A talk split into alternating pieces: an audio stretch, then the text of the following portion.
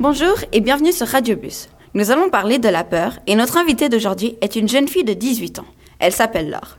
Alors Laure, ne vous est-il jamais arrivé de marcher dans une ruelle sombre et de vous retourner sans cesse pour vous assurer que ce bruit n'était rien?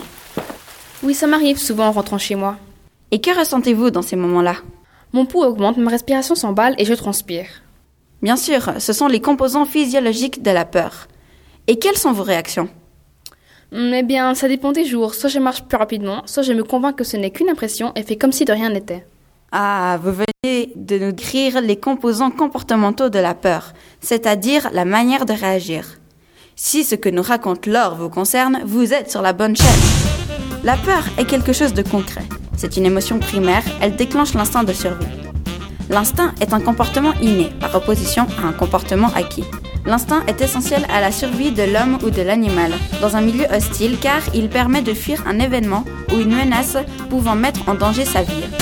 À votre avis, qu'est-ce qui déclenche l'instinct? Eh bien, j'imagine que le déclencheur peut être d'origine naturelle, comme la foudre ou le feu, ou d'origine animale, comme la présence d'un prédateur. Parfaitement. Il y a aussi la peur de la mort ou la peur de l'inconnu. J'aimerais bien savoir plus sur les dérivés de la peur. Très bien, alors parlons de ces trois dérivés.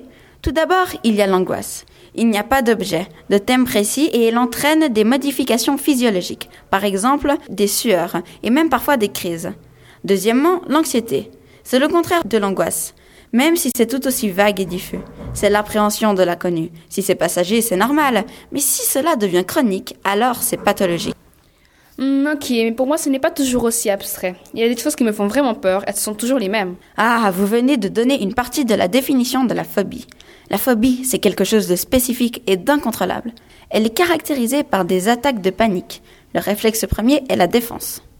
La peur est un sentiment très commun et peut avoir une grande influence sur nos choix.